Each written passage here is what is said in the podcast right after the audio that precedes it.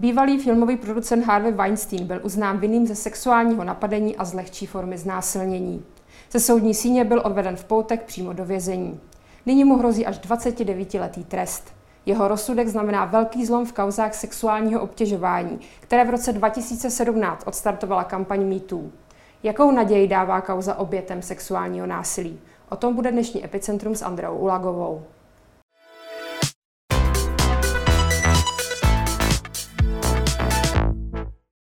Ve studiu vítám Johanu Nejedlovou, spoluzakladatelku neziskové organizace Consent, která boří mýty okolo sexuálního násilí. Dobrý den. Dobrý den, děkuji za pozvání. Nejprve by bylo asi dobré si připomenout, co byla vlastně kampaň MeToo, na jejímž počátku vlastně stálo obvinění proti producentovi Weinsteinovi. Hmm. Byla to vlastně hnutí, který vypuklo v roce 2017 po tom, co byl několika ženama obviněn právě Harvey Weinstein, jedna z hereček napsala na Twitter, že kdyby všechny ženy který zažili sexuální obtěžování nebo násilí, napsali hashtag MeToo na sociální sítě, že bychom viděli, jak je ten problém široký. A velká část společnosti se k tomu začala přidávat a začali Eh, buď anonymně nebo i jmenovitě poukazovat na to, že zažili obtěžování, násilí a že ho někdo spáchal na nich. Eh, připojilo se k tomu po světě miliony lidí. Bylo to velký hnutí, který má vlastně dopady do dneška. Eh, jak se tato kampaň ujala v Česku? Jak se k ní postavily třeba české ženy a veřejnost obecně? Z mýho pohledu bohužel, dřív než se to u nás stihlo víc rozvinout, se začalo o té kampani mluvit nebo spíš hnutí, mně přijde to označení kampaň, jako by to bylo něco organizované nějakou organizací, ale bylo to spíš jako spontánní eh, hnutí nezávislých žen, eh, tak se o tom začalo mluvit jako o honu na čarodejnice. Ty ženy, které se k tomu hashtagu mýtu hlásily, byly označované za hysterky, bylo jim vyčítáno, že se ozývají pozdě nebo že volají o pozornost. Takže české ženy možná necítily že by to bylo pozitivně přijato, kdyby se k tomu taky přihlásili. A právě, že mám pocit, že toto kampaň Češi příliš nebo hnutí příliš nepřijali. Čím to podle vás je? Hmm.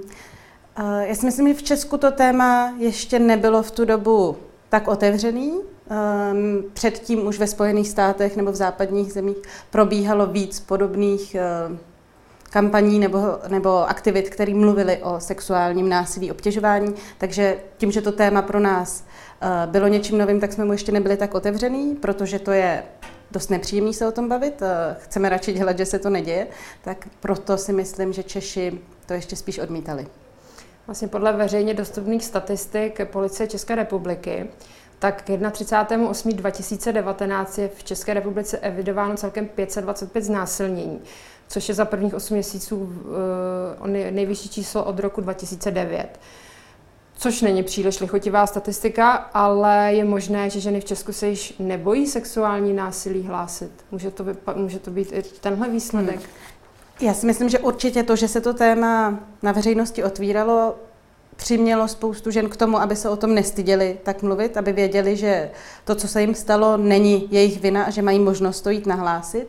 Eh, třeba v těch předchozích letech bylo hlášeno okolo 750 eh, znásilnění ročně, takže ten růst je pomalý, ale zlepšuje se to. Zároveň je potřeba se podívat na to, že podle těch nejnižších odhadů se stane 7 tisíc násilnění ročně, takže jsme pořád jako eh, v tom reportování hodně eh, na nízkých číslech. A ještě ty případy, které jsou hlášeny na policii, jsou zdrtivý většiny případy, který spáchá někdo úplně cizí, koho ta osoba nezná, protože jít nahlásit někoho blízkého je mnohem těžší, ale většina případů znásilnění se právě stane tak, že je to někdo, koho ta dotyčná případně i dotyčný, kdyby se to stalo muži, eh, znal nebo znala. Když se vrátíme k té kampani MeToo, tam má také spoustu kritiků, mezi nimi jsou třeba například herečka Catherine Danvejová nebo herec Sean Penn. Ty vlastně hnutí vyčítají, že způsobilo nepřátelství mužů a žen. A italská herečka Gina Lollobrigida, která je sama oběť sexuálního násilí, tak řekla, že tu věc je třeba oznámit předem a ne až po letech. Což je vlastně zásadní věc, o kterou se kritici opírají, že ty ženy se ozývají pozdě. Proč se tedy podle vás ty ženy ozývají tak pozdě po letech? No, oni se ozývají pozdě, protože k tomu teď mají příležitost a v rámci toho hnutí mýtů vycítili to, že se můžou s tím svěřit a že to můžou říct. Zároveň většina těch eh, oznámení nebyla adresná, neříkala tady ten pán mě znásilnil a říkali, já jsem to zažila.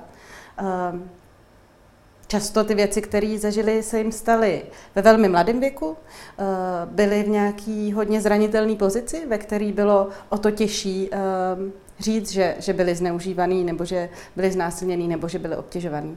Myslím, že je hodně důležité se na to koukat nejenom tou, na ty případy těch celebrit, eh, který to zažívali, ale i na ženy, které nejsou tak známí, kterým se to děje, nebo se jim to stalo. A třeba eh, pokud žijou v nějaký regionu, kde je nízká, eh, vysoká nezaměstnanost, tak je pro ně extrémně obtížný takový problém řešit a nahlašovat a stěžovat si ve chvíli, kdy něco takového zažívají.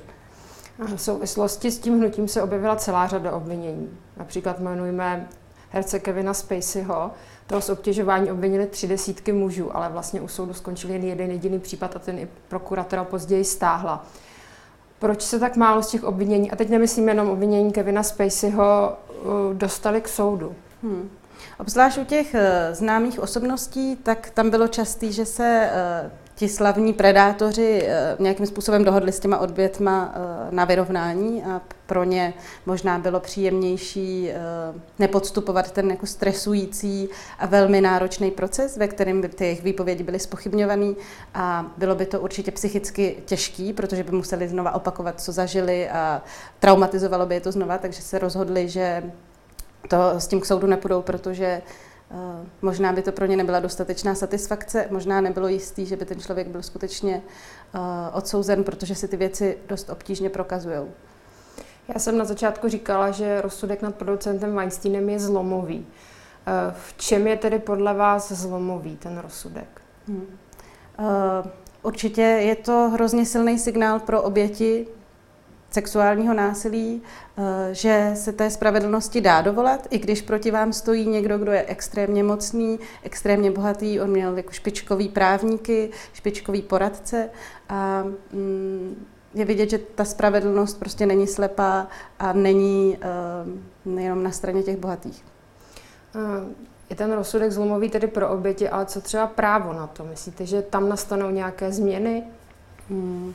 Já se musím přiznat, že tomu americkému právnímu systému za stolik nerozumím, ale některé uh, ženskoprávní uh, organizace, které se věnují té problematice sexuálního násilí, obtěžování, třeba začaly mluvit o tom, že by uh, případech, kdy dochází velmi často k vyrovnání mimo soudnímu, což bylo v případě Harveyho Weinsteina jako uh, desítky let, on se vyrovnával s těma uh, ženama, kterým nějak ublížil, tak by mělo být možno nějak zasáhnout, protože se to začíná vypadat jako nějaký sériový uh, případ, který prostě, že není možný, aby on se stále vyplácel z toho, co dělá.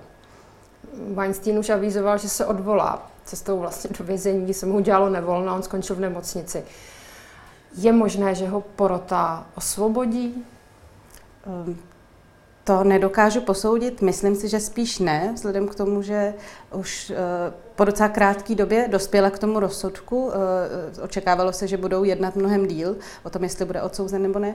A zároveň ho čeká ještě jeden soud eh, v LA, protože tam čelí obvinění ze znásilnění z roku 2013 a už se i začalo mluvit o tom, jestli nepůjde na nějakou dohodu, aby dostal nižší trest. Takže je možné, že skutečně tento bývalý hollywoodský producent nastoupí do vězení. Je to možné a už jsem i četla, že dostal eh, poradce, který mu má radit, jak ve vězení fungovat a přežít. Takže s tím asi sám taky trochu počítá. Jak ovlivnila tato kauza vaši činnost tady v Česku? Vy se angažujete proti sexuálnímu násilí, jste spoluautorkou úspěšně kampaně Respekty sexy, kde jste apelovali na slušné chování v barech a na diskotékách. Očekáváte vy třeba nějaký posun tady v tomhle? Pro tu naši práci to bylo určitě důležité v tom, že eh, se začalo o tom tématu samozřejmě mnohem víc mluvit a zároveň to přestaly být jenom nějaký statistický data, kterými jsme prezentovali. Každá desátá žena zažije znásilnění, ale byly zatím konkrétní případy žen, který se s tím svěřovaly. A i ty uh, Češky podle mě začaly mít víc pocit, že o tom uh, můžou třeba mezi sebou uh, hovořit. My určitě cítíme, že spoustu lidí to téma začalo nějakým způsobem pálit a zároveň je velká část lidí, kteří jsou vůči tomu ještě hodně negativně vyhraněný a mají pocit, že naopak kazíme vztahy eh, mezi ženama a mužima, ale z našeho pohledu ty vztahy vznikají, když se k sobě lidi chovají hezky eh, a ne když někdo někoho obtěžuje. Ze sexuálního obtěžování byl obviněn i španělský operní pěvec Plácido Domingo. Toho obvinili tři desítky umělky, navíc většinou šlo o ženy na začátku kariéry. A Domingo se jim později omluvil. Cituji text. Posledních pár měsících jsem si udělal čas na to, abych zapřemýšlel nad obviněními, se kterými proti mě vystoupila řada mých kolegyň. Respektuji, že se tyto ženy konečně cítily dostatečně bezpečně na to, aby promluvili. Chci, aby věděli, že mě skutečně mrzí, že jsem jim ublížil. Přijímám plnou odpovědnost za moje činy a z této zkušenosti jsem se poučil. Jak vnímáte tuhle omluvu? Eh, může to obětem pomoci? Hmm. Já si myslím, že to je taky důsledek toho hnutí mýtu, protože on zjistil, že eh, ještě před rokem, v roce 2019, on tvrdil, že ty eh, obvinění jsou vymyšlená, že se nic takového nedělo a zjistil, že prostě s tady tou výmluvou neobstojí, protože proti němu stojí docela dost lidí. V té branži se o tom ví a dospěl k tomu, že nejlepší, co může udělat, je uh, přiznat, co udělal, tak jako to třeba udělal i Kevin Spacey a omluvit se a možná mu to umožní v té branži dál nějakým způsobem fungovat. Myslím si, že je to důležitý postup. My se musíme naučit nějak jako společnost vyrovnávat s tím, že tady jsou nějaký lidi, kteří jsou predátoři a udělali něco špatného, ale asi je nebudeme moc všechny uh, vyloučit ze společnosti, protože ty věci, které Plácido uh, dělal, úplně nejsou asi trestně postižitelné a musíme se nějak naučit jak, je, jak s nimi budeme dál pracovat. A ta omluva mi přijde jako dobrý postup. Eh, já jsem četla reakce na Plácidovou omluvu na českých diskuzích a tam například zaznělo, že kdyby někoho poplácal po zadku, tak slavný operní pěvec, takže by se toho vážili. Proč je na to takový pohled?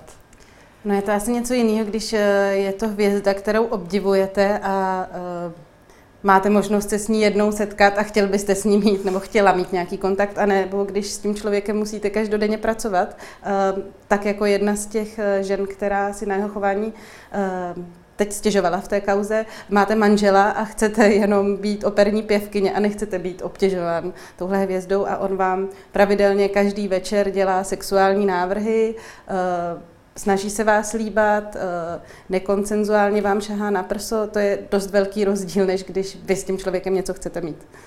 Je pravda, že vlastně ty činy jak Dominga, tak Weinsteina nějak ovlivnily kariéru těch žen? Eh, byly tam i v té Plácidově eh, kauze. Jedna z těch eh, hlavních, eh, jedna z těch žen, které ho obvinovali, říkala, že rok působila v tom eh, divadle, kde, kde on měl na starosti ty představení, ale protože s ním odmítala cokoliv mít, tak už tam příští rok nedostala angažma. Takže ona pak ještě dál deset let hrála někde jinde, ale nějakým způsobem jí to ovlivnilo. Zároveň tam pravděpodobně musely být i ženy, které uh, nějak podlehly těm jeho uh, nabídkám a tlakům, protože měli pocit, že nic jiného dělat nemůžou s tím, jak on byl vlivný v téhle branži nebo stále. Sportovním světem, konkrétně krasobruslením, hýbe v poslední době další kauza. Úspěšná krasobruslařka Sara Ebitbolová obvinila bývalého trenéra Jaise Bayera, že jej v letech 1990 až 92 opakovaně znásilňoval.